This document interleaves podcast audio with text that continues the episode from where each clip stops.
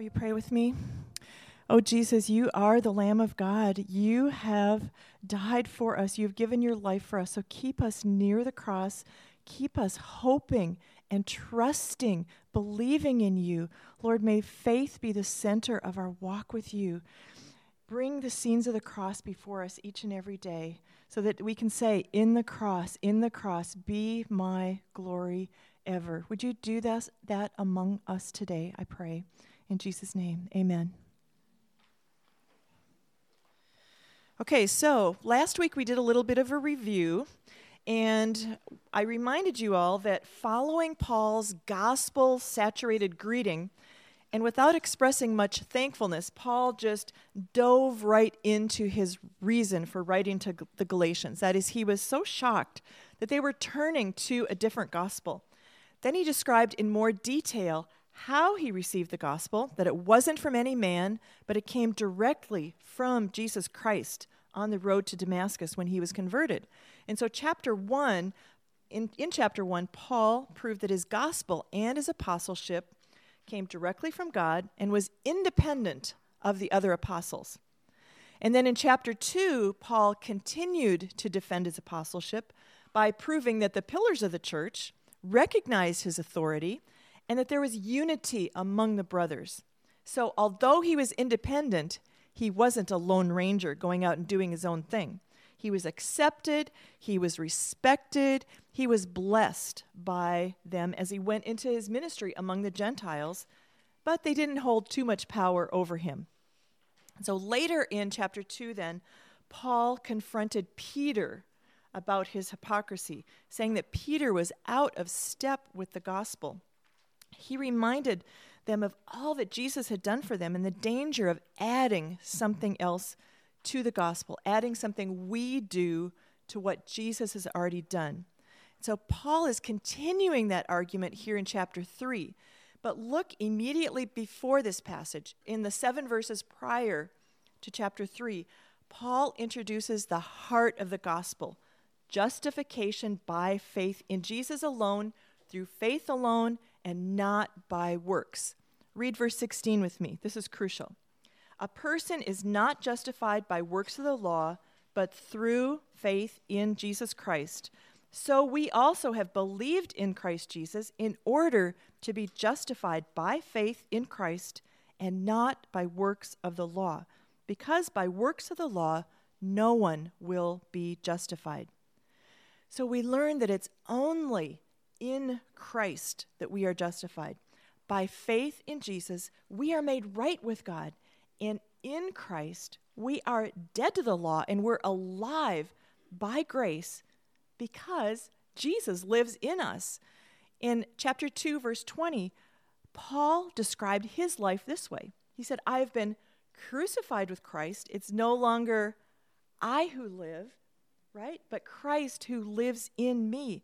And the life I now live in the flesh, I live by faith, right, in the Son of God who loved me and gave himself for me. So this is, Paul is just saying, the cross is so central, what Jesus has done for us. He goes on in verse 21 to say, I do not nullify the grace of God, for if righteousness were through the law, then Christ died for no purpose. His crucifixion was for nothing. And now in Galatians 3 and 4, Paul is going to unpack this great doctrine of the justification by laying out from Scripture. He's going to essentially provide the Galatians with like a Bible study on justification by faith. And I think that his main point in this passage is flip this over, you have it on your handout, that all of the Christian life is by faith through the Spirit, and it's not by what you do. Okay, let me repeat that. All of the Christian life is by faith through the Spirit and not by what you do. That is, works of the flesh, the law, legalism. Jesus saves alone, or he doesn't save at all. So I've outlined this passage with two main sections. Section one is a rebuke. We see this in verses 1 through 5. He wants the Galatians to reflect on their own history. How did they come to know Jesus? And he does this in verses 1 through 5. And then he moves on in the second section, verses 6 through 9, a review of redemptive history. And he takes us back to Abraham in Genesis. So he has the personal argument followed by the scriptural argument. So chapter 3 begins Oh, foolish Galatians, who has bewitched you? J.B. Phillips, in his translation, says it this way Oh, my dear idiots. You know, he's saying to them in a loving way, he's saying, Are you out of your mind? Have you lost your senses? And this is strong language. We might even say strange, right? We might think that Paul was being too harsh with these Galatians, but he's not ridiculing them. He cared so deeply for them that he was trying to shock them back into uh, reality here, back to the truth of being saved by faith alone. So if I imagine if I were standing down at, at, the Minneapolis Institute for Art and I was admiring a painting and someone next to me said, "Oh, I can't stand that painting."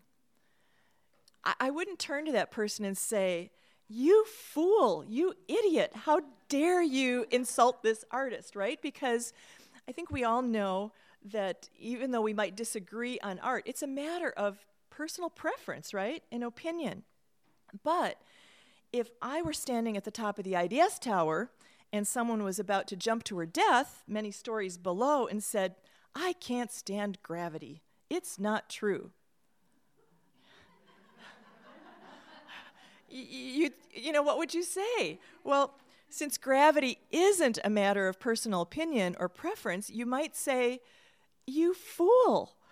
You know, get down. Don't be an idiot. You're going to die if you jump. And so Paul has this urgency. That's the tone. He loves them. He doesn't want them uh, to be, you know, forever believing this lie. You know, in our culture, people look at God more as the painting. That belief in God is a matter of personal preference, but God is more like gravity. There are some absolute truths about gravity that result in consequences, and there's absolute truth about God. And Paul is warning his beloved Galatians here. So let's review a little bit. How were the Galatians giving up on the true gospel? What was the issue in the churches of Galatia? What were the false teachers promoting? Can you remember? Circumcision. Anything else that became an issue? Eating. Yeah, some dietary Mm-hmm. What to eat, right? So, and there was there was some confusion over basic gospel truths, and kind of centered around: Do Gentiles need to really, in a sense, become Jews in order to, to truly be Christians? And so there were, the basic gospel truth was being, you know, there was confusion there. But Paul says adding anything to what Jesus has done for us is a different gospel. It's out of step with the gospel and they were deserting Jesus, is the way he put it back in chapter 1. Last year, the Bethlehem staff was trained on the use of AED devices that you see here at the church. If someone is having a sudden cardiac arrest, often their heart rhythm is out of control. It's kind of wacky. And you might be familiar with the terms ventricular tachycardia or ventricular fibrillation in these situations, using an AED and giving CPR can save a person's life. And it's scary. It's really scary, especially if you've seen a TV show or a movie where they're doing this in the hospital setting and they yell clear and they've got the big paddles and the person's body jumps off the bed. But in today's passage, essentially, this is what Paul is doing. He's yelling clear, and then these series of questions are like shock, after shock because he wants to bring the Galatians back to understanding the true gospel and all that Jesus has done for them. So, section one is Paul's rebuke. You saw that Paul mentions the term Galatians or you many times, like 10 times here. So, Paul is making his first argument based on their experience, their history. So he asks question after question, and all of them are rhetorical. The first question is, O foolish Galatians, who has bewitched you? Tom Schreiner said, This is an indictment not of their intellectual capacities, but of their moral inclinations. It's as if someone had cast a spell over them. And we could ask, who is the ultimate deceiver? Satan, right. And the ultimate stupidity is giving up on the true gospel that Jesus died to take away our sin and make us right with God. Everything that they had received is based on what Jesus has done for them, not on what they have done for him. Paul says that the gospel was so clearly proclaimed to them that it was as if Jesus was crucified right in front of their eyes. He says, You saw, you know. Jesus was crucified for you. And in your lesson, you went back to 1 Corinthians, or sec, yeah, 1 Corinthians chapter 2, where Paul said, And I, when I came to you, brothers, I did not come proclaiming to you the testimony of God with lofty speech or wisdom, for I decided to know nothing among you except Jesus Christ and Him crucified. And I was with you in weakness and fear and much trembling, and my speech and my message were not in plausible words of wisdom, but in demonstration of the Spirit and of power, so that your faith might not rest in the wisdom of men, but in the power of God. So remember, Paul, back in chapter 2, had just said, I have been crucified with Christ. The cross is what kills our old self that relies on the works that we do. Works of the law stand in a really stark contrast to the cross. And the other contrast that we see here in this section is at the center of Paul's argument how they received the Spirit, how they were saved. This is a first time that Paul mentions the Spirit in Galatians, but he's going to go on to say much more, especially in chapter 5, where he mentions the fruit of the Spirit, right?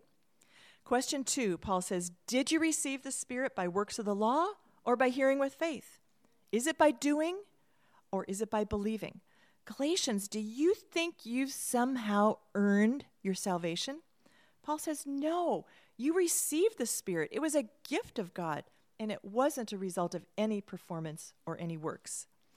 And we could go back to other places where Paul says the same things. In Romans 5 5, Paul says, God's love has been poured into our hearts through the Holy Spirit, who has been given to us. In Romans 8, Paul says, For all who are led by the Spirit of God are sons of God. For you did not receive the spirit of slavery to fall back into fear, but you have received the spirit of adoption as sons, by whom we cry, Abba, Father. And then Ephesians 1, Paul says, In him you also, when you heard the word of truth, doesn't this resonate with what we've been learning about hearing with faith? When you heard the word of truth, the gospel of your salvation, and believed in him, you were sealed with the promised Holy Spirit, who is the guarantee of our inheritance until we acquire possession of it to the praise of his glory. So, all of the Christian life is by faith through the Spirit, and it's not by what we do. We need to ask ourselves the same question that Paul asked the Galatians How did you start? We need to examine our own story, don't we? Do we subconsciously or even consciously think that we have done something to earn our salvation? That certainly we were smart enough to understand the truth, or we had eyes to see the truth? Oh, that we would know the incredible gift of grace, that it is all of grace, that Jesus has raised us from being dead in our transgressions and sin and has made us alive in Him. And so, my prayer is that as we sang this morning, that we would stay near the cross. You know, to realize that Jesus is the Lamb of God who died to take away our sins, and that it's in the cross that we find help to walk from day to day. It's that, that's where our glory is. It's in the cross. Paul goes on in questions 3 and 4 to say, Are you so foolish? Having begun by the Spirit, are you now being perfected by the flesh? The point that Paul is making is the gospel is not only for the start of our Christian life, it is for all of our Christian life. That all of the Christian life is by faith through the Spirit and not by what we do. So don't think of the Christian life as, well, step one, I'm saved by grace through faith alone, as Paul demonstrated in Galatians 2, but then step two is, I really need to just gut it out as a Christian, trying to be perfected in my own strength. Paul says, This is foolish. This is stupid. This is idiotic to think that this is the way the Christian life is to be lived. And this is a second time that he calls them foolish, right? We can't, we don't contribute anything to our salvation. Our salvation and our sanctification is all of grace through the power of the Holy Spirit. We don't begin by faith and then leave that behind, growing in our works. We don't outgrow our need for the gospel. This would be like taking an apple seed and planting it in the ground and then waiting and watching and all and it starts sprouting up. And once it starts sprouting up we say oh great let me add some artificial branches and let me tack on some plastic apples. Paul paul is saying it's it's all by faith by grace okay? It's a work that the spirit does in us to change us to be more like jesus each and every day beginning the christian life by faith but trying to grow by rituals and regulations relying on our flesh doesn't make any sense and it doesn't produce any real fruit or real change.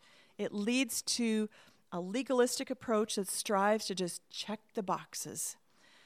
As believers, we must keep our focus on Jesus Christ and keep the gospel before us every day.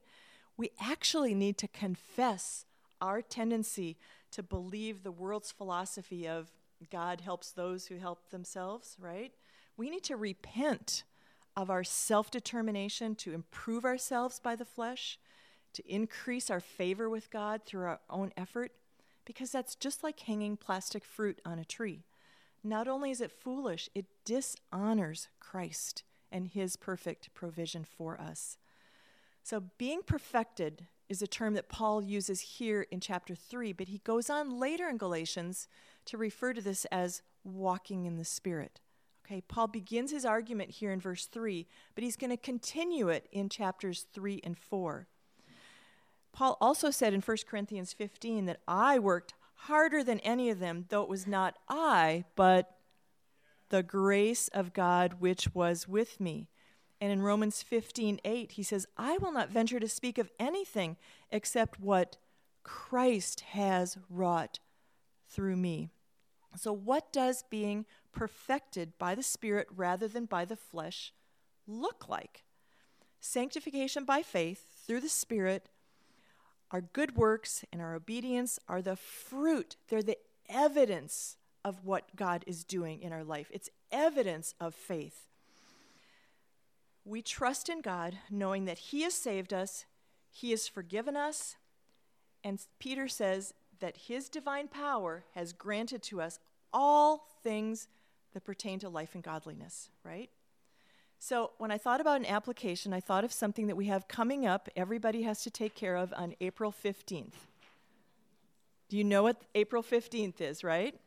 Okay, well, with April 15th, tax deadline day due, we might be tempted to cheat on our taxes, right? Especially if we're in a financial situation that is a little tenuous. And Pastor John Piper wrote in Future Grace that the root of anxiety is lack of faith in our Heavenly Father. As unbelief gets the upper hand in our hearts, one of the results is anxiety. But when we believe God's promise to provide, to supply all of our needs, then we can truthfully fill in those 1040s without any need to cheat. We're trusting in God's provision for us. So that's an example of how faith has its evidence in, okay, something that, that we are doing in our life. All of the Christian life, salvation and sanctification, is by faith through the Spirit, and it's not by what you do. Paul's fifth question is Did you suffer so many things in vain, if indeed it was in vain? So, Paul brings this up knowing that there's a cost to following Jesus. Paul acknowledges that they may have already been suffering for the sake of the gospel. But he's cautioning them, rejecting the all sufficient work of Jesus for their salvation would make their suffering worthless. So he's warning them don't make shipwreck of your faith. Question six says Does he who supply the Spirit to you and works miracles among you do so by works of the law or by hearing with faith? This is a rhetorical question again with an obvious answer, and he's repeating the contrast here between works and faith. So God gave the Spirit when? God worked miracles among them when? When they successfully obeyed the Jewish law? No. Paul says that would be ridiculous. It was when they believed. Remember, the Galatians are Gentiles, right? And probably didn't even know the law, right? They hadn't been following the law before God saved them. They did not uh, receive salvation by performing any law. Um, did you see the phrase hearing with faith twice here in this section? The NIV translates this believing what you heard. This is not a one time past belief, but it's an ongoing belief. We must consciously and continually trust in Jesus alone. Jesus saves alone, or he doesn't save at all. All of the Christian life is by faith, through the Spirit, not by what we do. Now, Paul is going to turn from the personal argument reflecting on the Galatians' own story of faith, and he's turning to a biblical argument that is from Genesis. The justification, or being right with God, is and always has been by faith through the Spirit and not by what we do. I'm hoping that if I repeat this, you're all going to get this in your head, okay? So you can say it with me if you'd like. All of the Christian life is by faith through the Spirit and not by what you do, right? Okay, second section. This is a review of redemptive history going back to Abraham. So the Judaizers were pointing toward Jewish laws like circumcision as a requirement to truly be saved, that the Gentiles had to become like uh, Jews in order to be real Christians, and that it was, in a sense, well, it's great to believe in Jesus, but in order to truly be acceptable to God, you need to live as Jews. But Paul, in a brilliant and maybe an unexpected move, calls on an expert witness here to prove his case. He goes on in this section to argue from Genesis that Abraham, the father of the Jews, was not justified by trusting in his ability to keep the law because there was no law yet. The law came later. How much later? 400 years plus later, right. So, verse 6 and 7 says, Just as Abraham believed God, and it was counted to him as righteousness. Paul is quoting Genesis 15 6 there. In Romans 4, verse 11, Paul talks about how Abraham was also circumcised after he was declared righteous. So neither the law or circumcision played a part in Abraham's being declared righteous. Paul brings up Abraham because he wants us to know that Abraham's life was not perfectly righteous, but God gave him righteousness as credit, okay, through his faith. How was Abraham saved? By faith. Faith in what?